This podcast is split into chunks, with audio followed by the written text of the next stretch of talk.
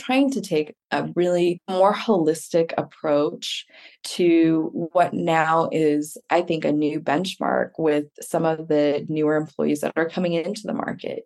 Times have changed, expectations have changed about what work life balance looks like, what a healthy model is. And so we are constantly striving to listen and to learn from our employees and you know just look around us at what other companies and institutions are trying to do as well. Welcome to the wealthy woman lawyer podcast. What if you could hang out with successful women lawyers? Ask them about growing their firms managing resources like time team and systems mastering money issues and more then take an insider two to help you build a wealth generating law firm. Each week, your host, Davina Frederick, takes an in depth look at how to think like a CEO, attract clients who you love to serve and will pay you on time, and create a profitable, sustainable firm you love. Davina is founder and CEO of Wealthy Woman Lawyer, and her goal is to give you the information you need to scale your law firm business from six to seven figures in gross annual revenue so you can fully fund and still have time to enjoy the lifestyle of your dreams. Now, here's Davina. Hi, this is Davina. And before we jump into today's show, I'd like first to introduce you to some of our sponsors. In the next 10 years, 90% of legal services will be delivered online. Gavel is the software lawyers are using to streamline internal document automation and build online legal products like Landlord Legal or Hello Divorce. With Gavel, you can easily build client intake that generates document sets through powerful logic based document automation. Gavel, formerly known as Documate, can be used internally or you can make it client facing. It also integrates with nearly everything.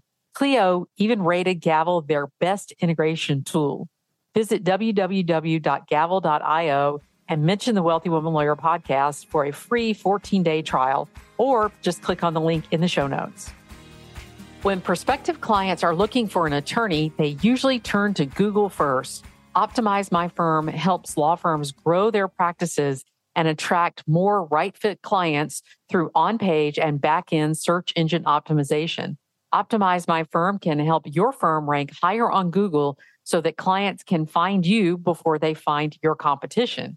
They serve personal injury, family law, workers' comp, immigration, and other types of law firms.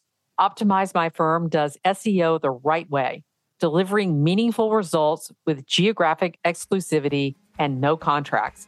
Contact them today at optimizemyfirm.com or click the link in the show notes. Hi, everyone, and welcome back to the Wealthy Woman Lawyer podcast. I'm your host, Davina Frederick, and today I'm here with Tara Malek. Tara is an Idaho licensed attorney practicing in state and federal court in business and commercial litigation. She has experience in both civil and criminal law. And previously, she worked as the, I hope I say this correctly, Kootenai County Deputy Prosecutor, a special assistant United States attorney, and an assistant United States attorney for the United States Attorney's Office in Boise, Idaho.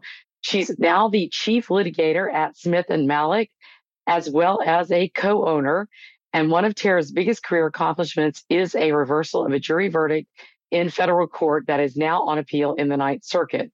Tara was born in England, but she grew up in Washington State and Arizona. She holds a BA in political science from the University of Arizona in Tucson.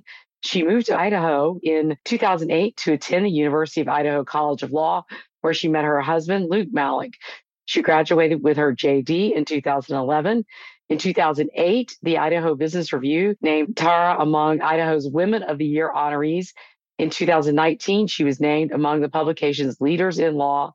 And in 2021, she was named as top 30 under 40 winner by Kootenai. You're going to have to tell me how to pronounce that. County Young Professionals. So we're really happy to have Tara here today in particular because she and her co-owners at Smith and Malek have a really unique business model that you guys are going to want to hear all about. So, Tara, welcome. It's so good to have you here. Thank you so much for having me. I really appreciate it. Good. So, how do I pronounce the county name? it's Kootenai County. Kootenai County. Okay. Yeah, I was just listening to a podcast about someone who broadcasts from the Kenai Peninsula in Alaska. And so when I see Nye, that's why I wanted to pronounce it that way, but I totally butchered that. But anyway, thanks for being here. And the reason I wanted to have you on the show in particular, other than to hear sort of how you guys have grown such a successful practice, is to talk about your sort of unique business model and why you feel, you and your co owners feel that it is important. So, why don't you start out by telling us kind of what is unique about the business model at Smith and Malek? Sure. Mm-hmm. So we got away from the traditional business model of law firms and we did away with this concept of partnership. So we at our firm we have owners and we have non-owners. And so as of right now, there are only three owners, and that's the founding owners. So Peter Smith and Luke Malek, and then myself. And then we have our non owner attorneys. However, we treat our non owners like the traditional partners that we think of we did away with this concept because really we didn't know what partnership meant. And the more we looked around at other firms when we were trying to start this one, we were going, well, there's all these different definitions. You could be an equity partner, you could be a non-equity partner, you could be a partner who gets to pick the curtains, but you know, it doesn't mean anything for their pay scale. So we were like, this is too confusing. We're not doing this. And so we wanted to create a firm that really provided a space for people to feel included, for them to feel part of the team, for them to be rewarded for the hard work that they do right off the bat instead of having to wait for this like concept or idea of partnership sometime, you know, down the road. Okay, interesting. So tell me what you think kind of are the biggest problems with this traditional partnership track model. Well, I mean, I think one of the biggest issues with it is we don't know what it means. There's no consistency as far as how that term is used. But the other problem, I think, is the effects that trying to strive for this, you know, concept of partner has and the pressures that it places on especially women and parents. And so, you know, when I think of partner, and I've worked at other firms you know you're putting in 7 days a week you're doing these crazy hours you don't have any work life balance at all competing against everybody else to elbow them out of the way to make partner.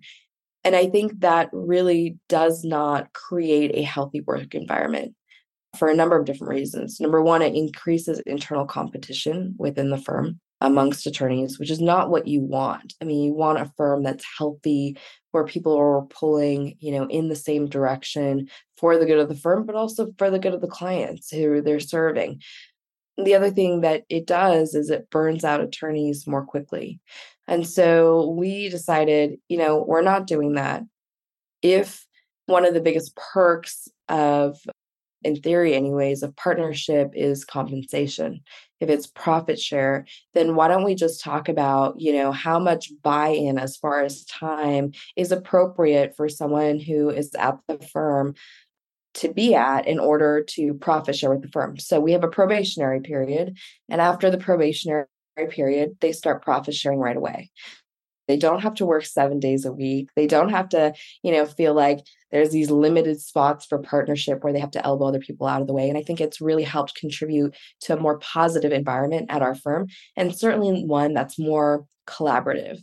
Now, we've taken some other steps as well. We've eliminated things like origination bonuses. So you know we don't have that competition amongst lawyers about well i brought it in so i get the monetary bonus for it and these origination fights that you that turn kind of nasty that you hear about. So we have kind of put those two pieces of the puzzle together you know made a target for our attorneys depending on what other responsibilities they have that's more reasonable.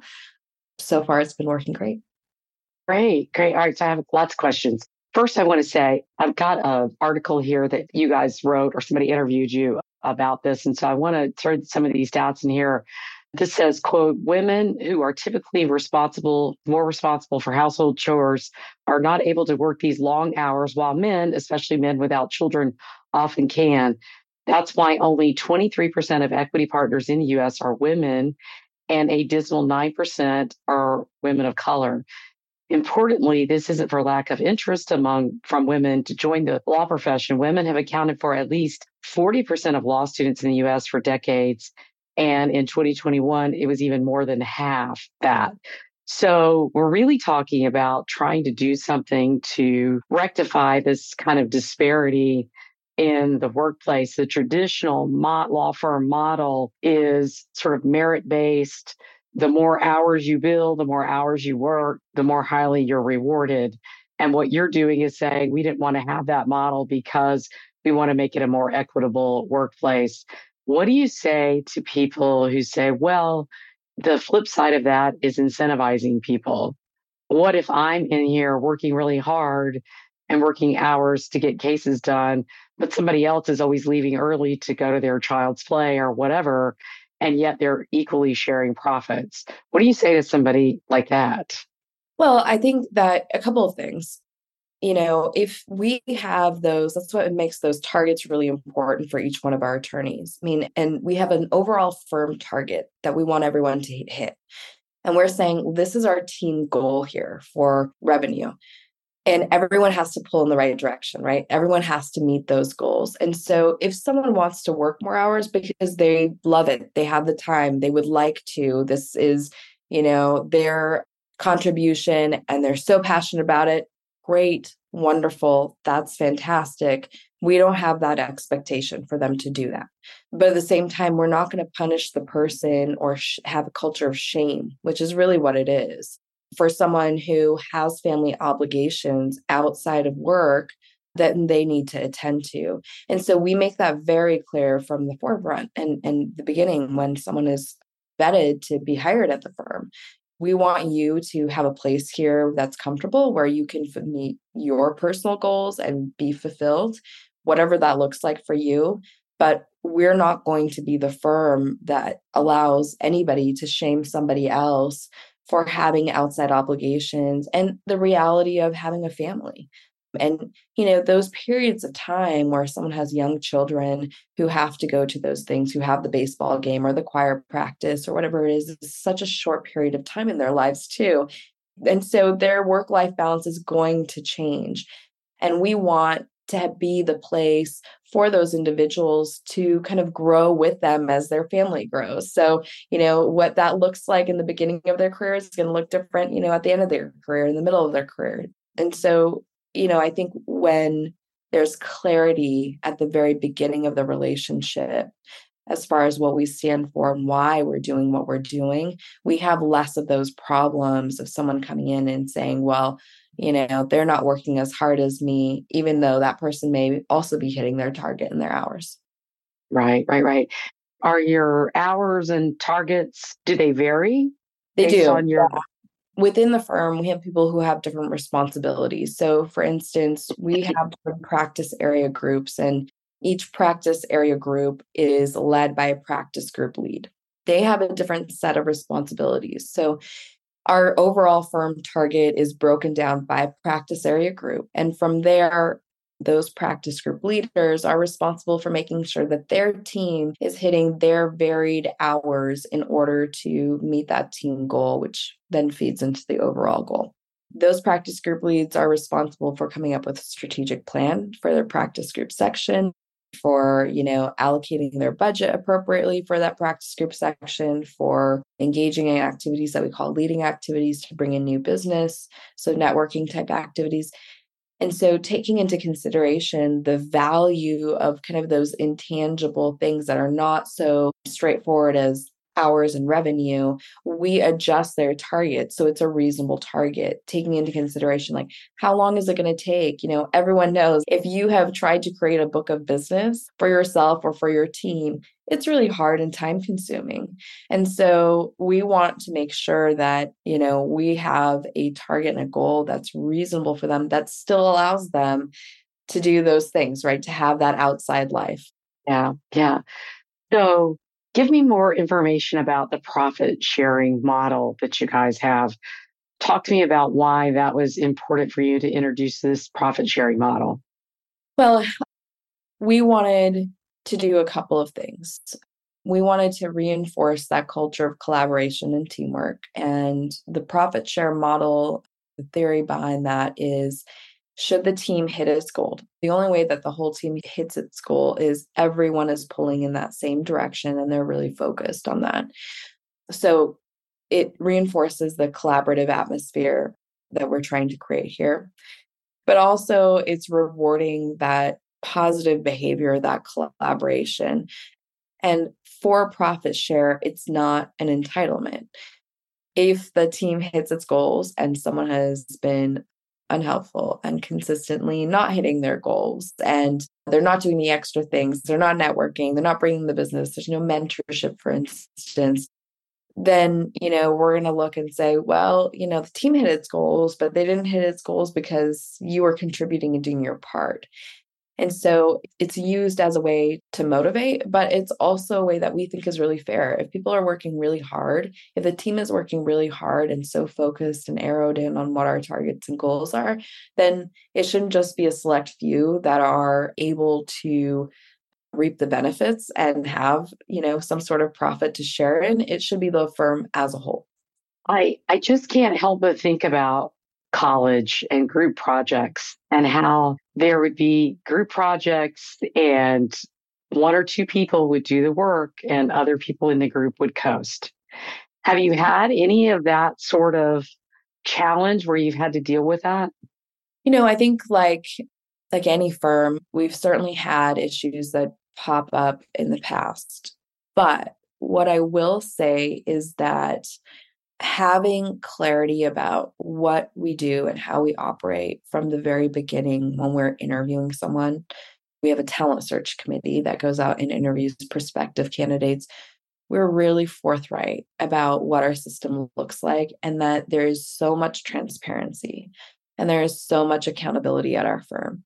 Because if someone isn't pulling their weight, like the group projects that you're talking about, it can really create this consternation that spreads very quickly throughout the whole firm.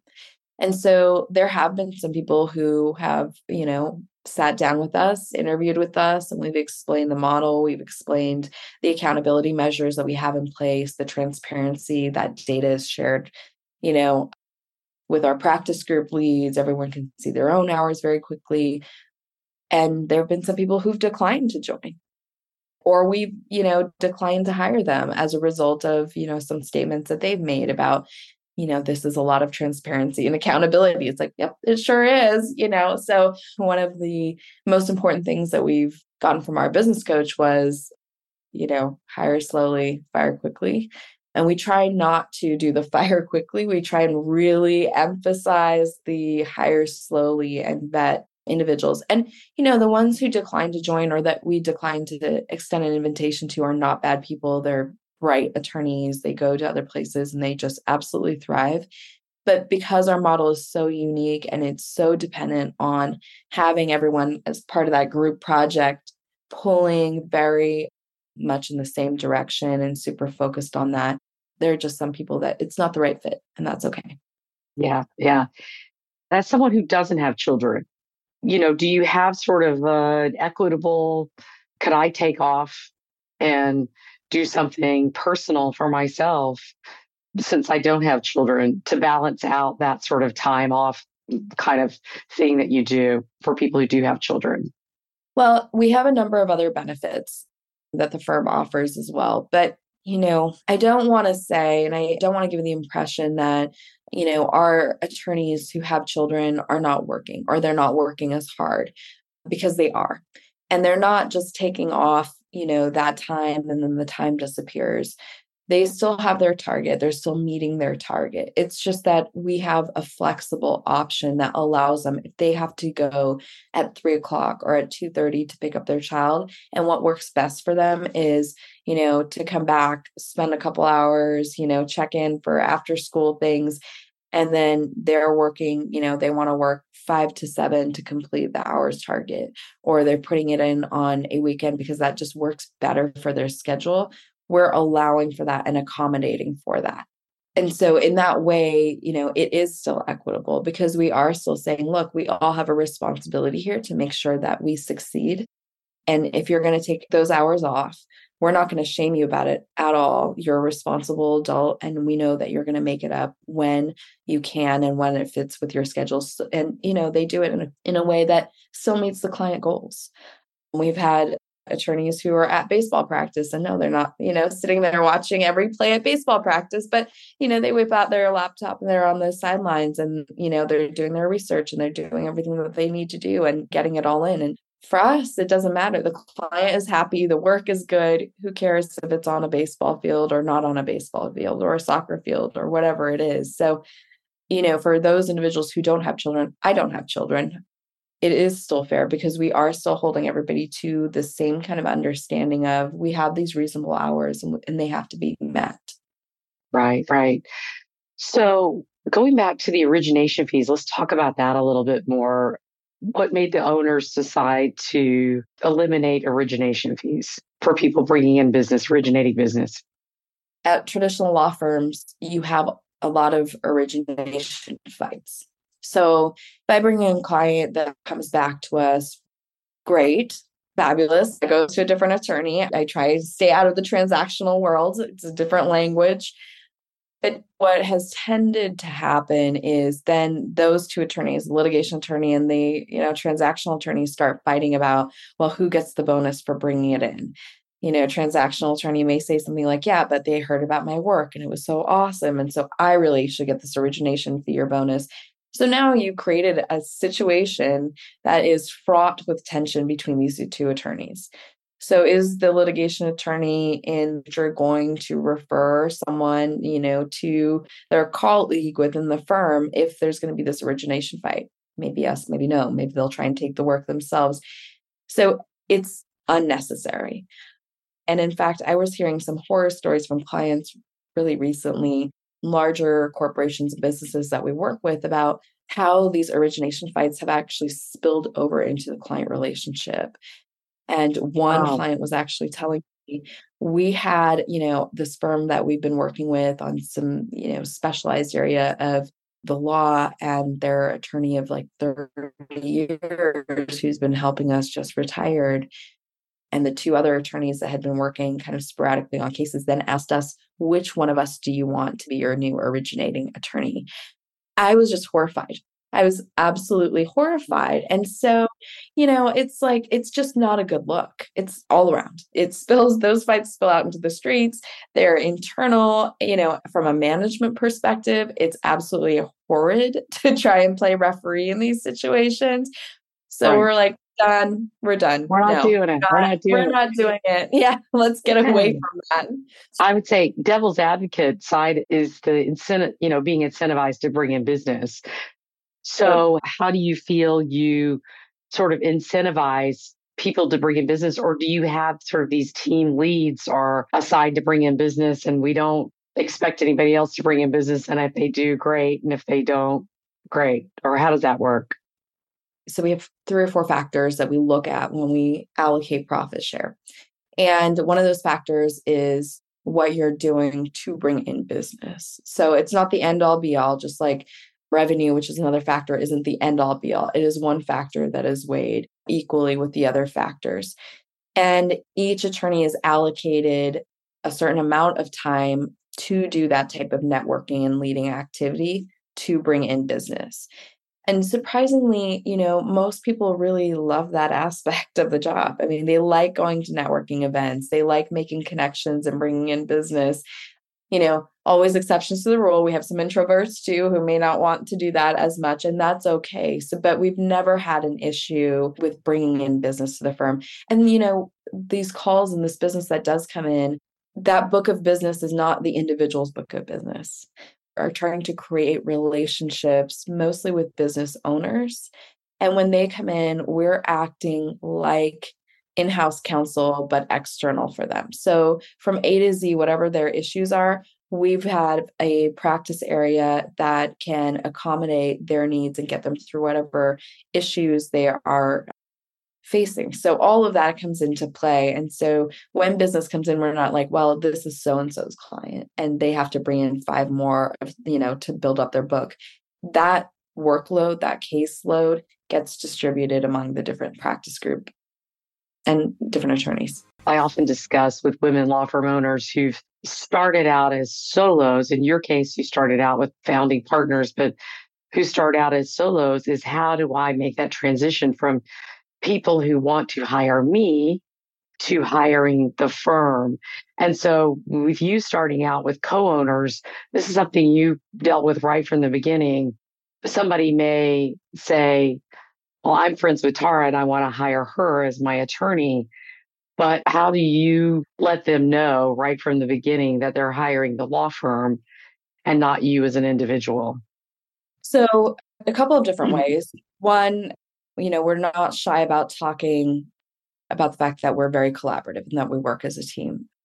Our engagement letter has an entire section on the second page that talks about we work collaboratively here and that there may be other attorneys that work on your matters and on your cases. And then when we're talking to a client during that initial intake or consultation, normally we have about two attorneys assigned to each matter and the reason we do that is because we want that client to always have access to an attorney. So if one attorney's out, they're in court, if they're, you know, unavailable for whatever reason, there's a second attorney that's going to jump in and immediately help them. So there is no lag time, there is no delay here. And so even during our initial consultations, we talk about that. You know, I will introduce if it's my connection, if the person's like, I, you know, I want to hire you, I'll say, that's really great. And I'm happy to help if it's within my wheelhouse. But I'll introduce the other attorney and say, this is a really great person. You know, they're here, they're very knowledgeable. They're going to be working with me. They may be your point of contact instead. So that warm handoff and just that very clear communication, I think, is vital to getting clients on board with us about here's how it works here. Uh, give me an idea of the size of your firm. How many attorneys? How many staff? So we have 43 individuals that work at our firm in total. 21 of them are attorneys. We'll have two more attorneys joining us by the end of the year. We've got three offices so Coeur d'Alene, Spokane, Coeur d'Alene, Idaho, Spokane, Washington, Boise, Idaho. And then we have one attorney who has an office out in the Tri Cities in Washington. So we're definitely growing. Oh, wow. Oh, wow.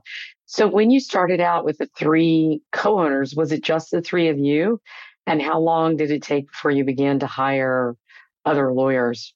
So when it started out, it was actually Peter Smith and Luke Malek first. I was still prosecuting. I was at the Department of Justice at the time and a federal prosecutor. And then they were just the two of them for a little bit, for about, gosh, maybe a year or two before they brought on the first non owner attorney. So we had to really build it up, build the book of practice. So there was there, so there was revenue coming in. So it was definitely a process. I think one of the best things we ever did, and then I came on about three years later, but one of the best things I think we ever did was hire a business coach. And we're lucky enough in Idaho to have the Small Business Development Center, which offers free business coaching for a variety of different businesses. We've had the same business coach since inception. And I would say much credit goes to his guidance and wisdom really working with us and you know talking through issues about when do we hire and you know how big do we have to be and how do we set attainable and achievable goals here and how do we really focus in so that's been i think really critical to our success and anyone who wants to start a firm you know that's one of the first things i tell them we're great lawyers we're not great business owners. We have no idea what we're doing. We can give that advice to other people, but you know, managing people and, you know, profit and loss statements and revenue goals. And these are things we don't have to think about usually when we're at another firm and certainly not in the same way. And so it's a skill and it's a style that we have to develop. It's a muscle we have to develop. And the best thing we can do is arm ourselves with resources and really tap into the resources of our jurisdictions to get us there. Right, right. I totally agree with you. I'm a huge, well, obviously, since I am a business coach and I have hired many business coaches, I certainly am in agreement with you about the value of that. Tell me about your practice area so people have a sense of your practice and the practice areas and the kind of clients you serve? So we mainly cater to businesses and we have business clients that are small and large.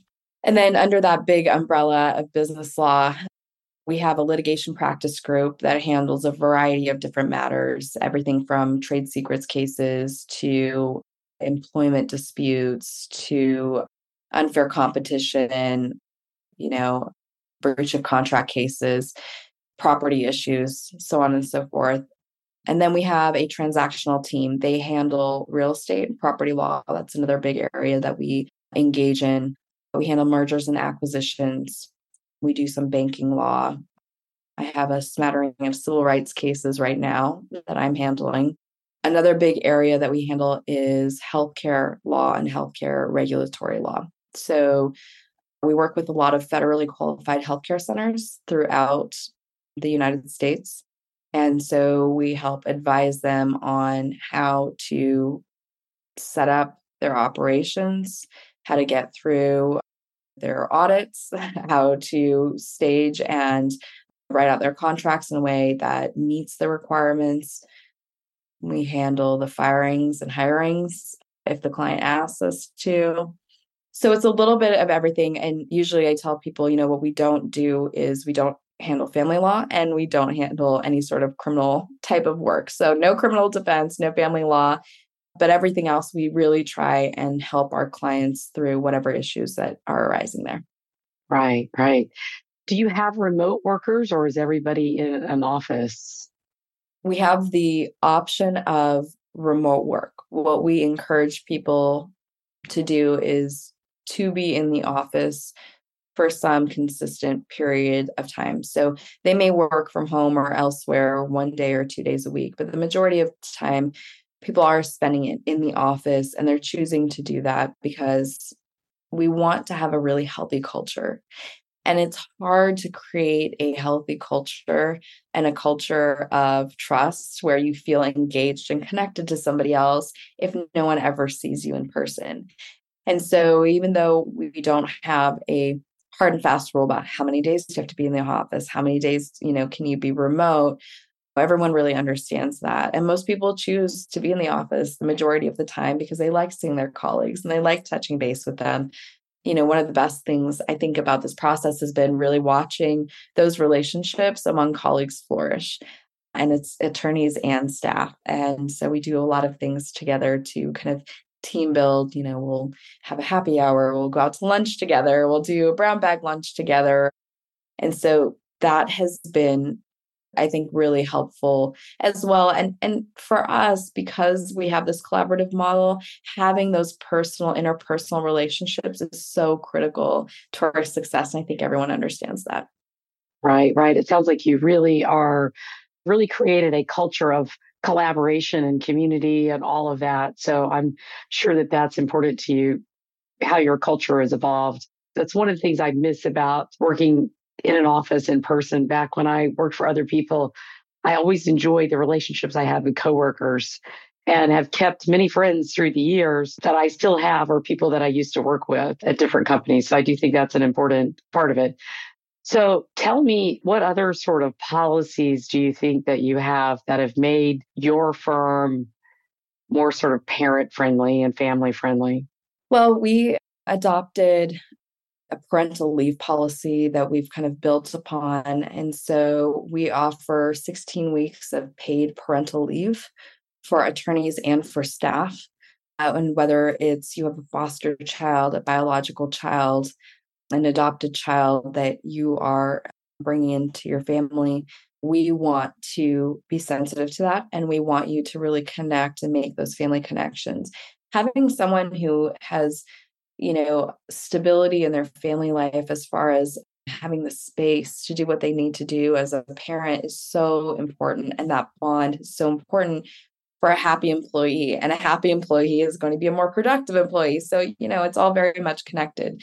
So, that parental leave policy we've adopted and we've grown over time and really at the urging of one of our attorneys as we were starting out obviously we're a very new firm and we were figuring out what kind of benefits can we provide and we had several attorneys and one in particular who you know was going to be a parent again and really pressed us to consider a parental leave policy. And that really spurred a lot of our discussion, which was helpful. And then you know, we offer different things like mental health counseling. We have free mental health counseling for attorneys and staff. There's a number they can call. It's completely separate and apart from us. It's a third party. So, those are the types of benefits that we've tried to incorporate. And we're trying to take a really more holistic approach to what now is, I think, a new benchmark with some of the newer employees that are coming into the market times have changed, expectations have changed about what work life balance looks like, what a healthy model is. And so we are constantly striving to listen and to learn from our employees and you know just look around us at what other companies and institutions are trying to do as well I think that's fantastic. And I love to hear it uh, because our culture of work in the United States has really shifted since the pandemic. And it's exciting to see what some law firms are doing and younger lawyers are doing as they're starting and establishing and growing their law firms. I want to go back to the kind of flattening of the hierarchy part, because I don't think we've talked about that in those terms. One of the things that I often tell my clients is if you don't create a career path for your employees, they will look for a career path outside of your business. So, in other words, if you're hiring someone as an associate, having someone have an opportunity to elevate to some sort of partnership, non equity partnership or whatever, or something to increase the amount of money that they get for the job or whatever it is that incentivizes people. And in your model, you said something interesting at the beginning. You didn't talk about hiring associates. You talked about treating all of your attorneys as partners. You're not bringing people in and saying you have a opportunity to work your way up the ladder. You're coming in and saying we have a flat hierarchy, no hierarchy model. So talk to me a little bit more about how that idea form, formulated because the traditional law firm is, you know, very much of a hierarchy. Yeah, I think we have eliminated the hierarchy. But what I think is more critical is having people who are aligned with the mission and vision of the firm. It's about fulfillment ultimately it's and what you're talking about which is a certain level of fulfillment or a type of fulfillment whether it's through compensation or whether it's through a title. And our theory behind it which you know has panned out is we're a very mission and vision oriented firm. So we exist to be a force of justice in the world and we exist to change the world for the better. And those are the two kind of guiding principles that we really focus on. And so when we're talking to people about joining the firm, we're like, here's what we stand for. This is our mission and vision statement. And so while we may not have a partnership track, that's our goal. That's the reason why this firm exists. And so there's a lot of buy in to that mission and vision. In, in order to do that, while we don't have partnership, we do compensate our attorneys and our staff members competitively with everybody else each year we're trying to add more benefits that are meaningful to their life. We have a lot of conversations with our attorneys and staff about you know their personal why. You know why do they exist? What is it that they want out of life? What would they like to achieve? What do they think their career path looks like? And so it's not the title of partnership that they're working towards what we're working towards is clarity of defining what their personal why is and what fulfillment looks like. And so, you know, fulfillment may be for them, you know, to be able to be a practice group lead and really guide a practice group towards a particular goal of, you know, helping a certain demographic of individuals. Great. We'll help you with that. We'll be right there with you. It may be to you know, change responsibilities and to really lean into some of the more networking and bring in businesses because they're so invested in spreading the word of what we do. Great, fabulous. We'll do that.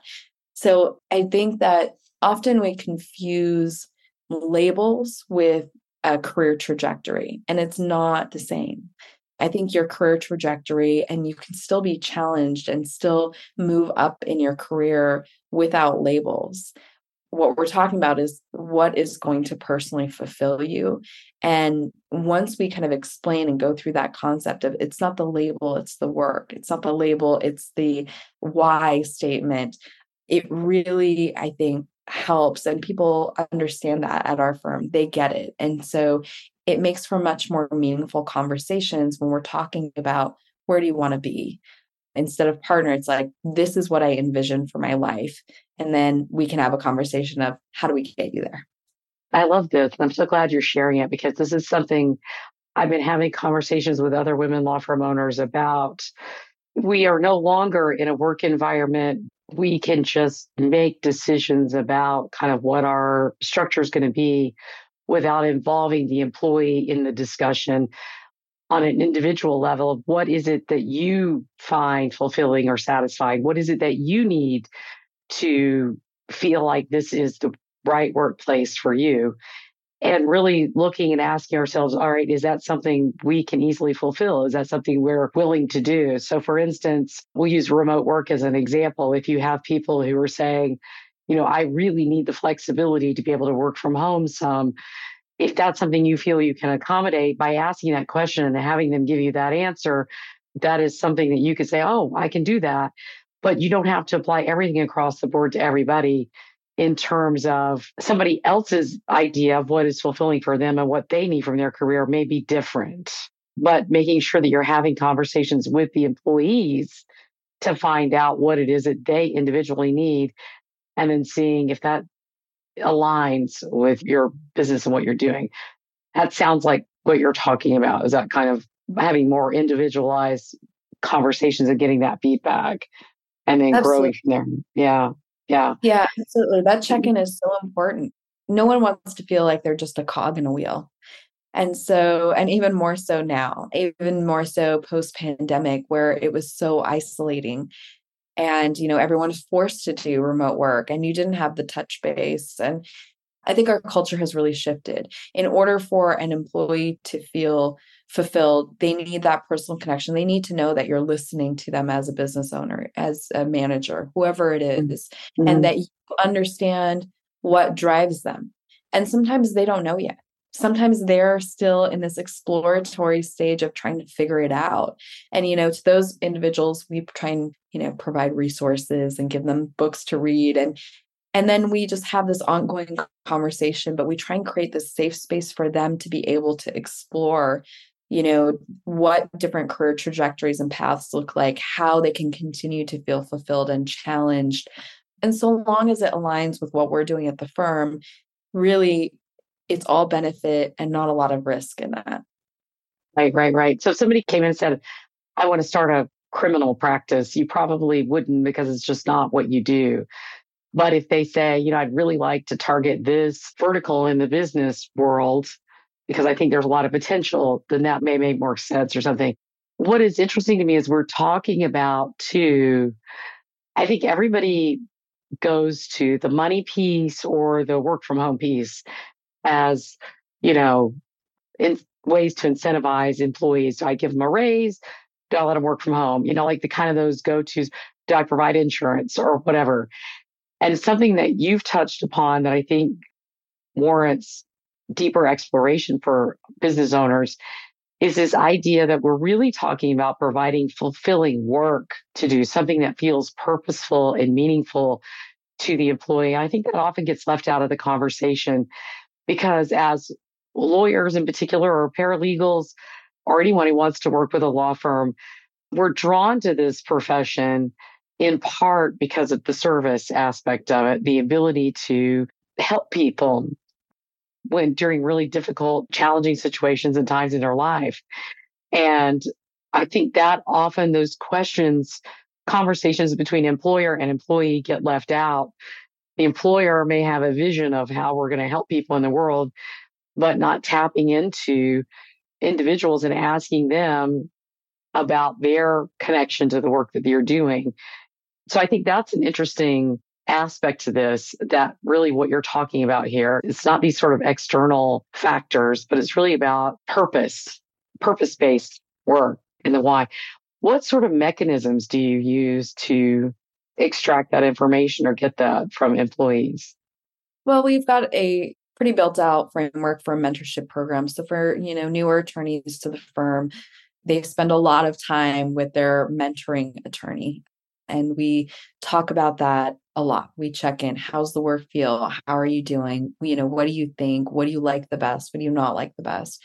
We also have a firm book club, which anyone can join. And what we're doing with them is we understand that we're creating the new level of leadership, and it's not something that you're necessarily born with. And so we read together a lot of different types of leadership books. One of the books that we that our firm and many in our firm read and I joke about quite often is the book Start with Why by Simon Sinek. And I joke that we, you know, pray at the altar of Simon Sinek a little bit here because does such a fabulous job of explaining why a personal why and a business why is so critical for success and what it does to make you stand out. You know, Apple was not the first company that created computers, but they thrived and they're still thriving. Why is that? Because they have their why dialed in. You know, Microsoft was also not the first. What makes them stand out and really thrive still to this day?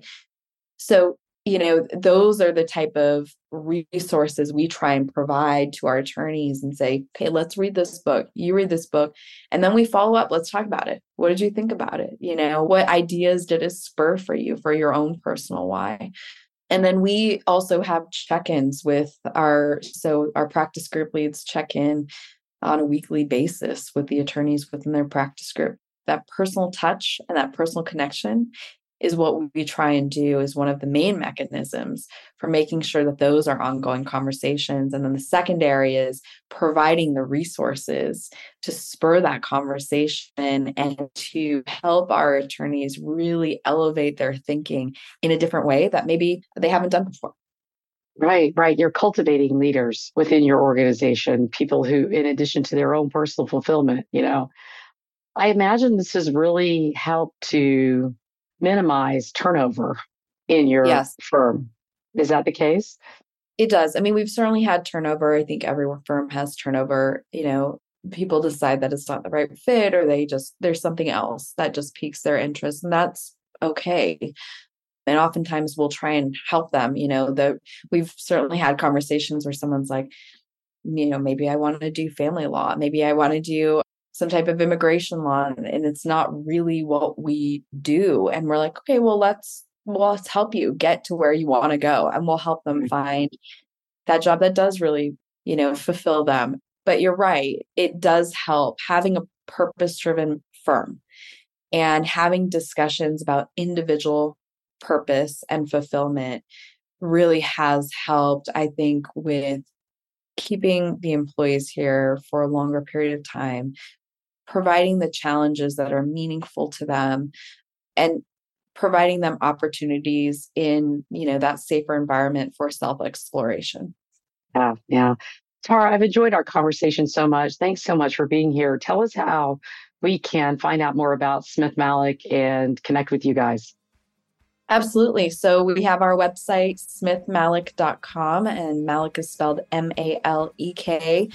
I'm also on LinkedIn, Tara Malek. You can find me there and drop me a message. And happy to speak to anybody if they have any questions about the model or anything else. Thanks so much for having me on.